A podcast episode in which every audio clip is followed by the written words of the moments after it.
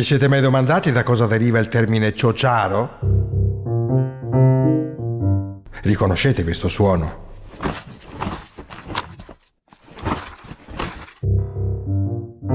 Sono le cioce. Sono dei calzari, spesso rudimentali e prodotti in casa, realizzati con un pezzo di cuoio più largo della pianta del piede, con la punta ricurva e gli orli rialzati, nei quali si inserivano delle cordicelle di cuoio da avvolgere intorno al polpaccio.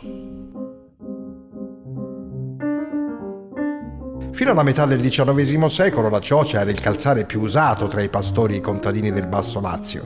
Anche io in questo momento ne indosso un paio. Il termine ciocia deriva dal latino socculus, che significa sandalo leggero. Seppure con altri nomi, la ciocia era diffusa in gran parte del meridione. Tuttavia, è nella zona corrispondente all'attuale provincia di Frosinone che il suo uso divenne talmente comune da dare a quell'area geografica il nome di ciociaria.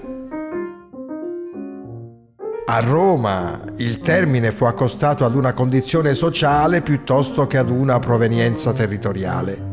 Infatti, dal Settecento fino a circa mezzo secolo fa, il vocabolo ciociaro fu spesso associato al termine cafone, burino, a causa delle terribili condizioni economiche e sociali in cui versava la mia terra.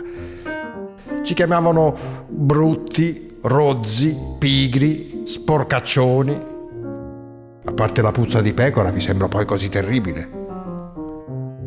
Tutti questi appellativi provengono da testi di autori che guardavano al mondo della campagna senza conoscere realmente la disperazione, spesso silenziosa, dei contadini e senza comprenderne la drammatica esistenza. Nel secondo dopoguerra, con una drastica diminuzione della povertà, l'uso delle cioce lentamente scomparì e il termine ciociaria fu riproposto in campo finanziario, commerciale e turistico grazie al recupero e alla valorizzazione dei localismi. Una vera e propria rivincita sulle classi abbienti che etichettavano con disprezzo il variegato e arcaico mondo rurale della campagna laziale. Le cioce si possono ancora ammirare ad Arce, nel museo Gente di Ciociaria. Tuttavia, se desiderate fare una bella passeggiata sui Monti Lepini o sugli Aurunci, potreste incontrare dei pastori che ancora oggi le indossano.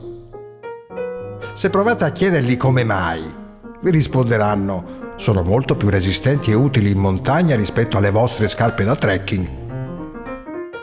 Provare per credere.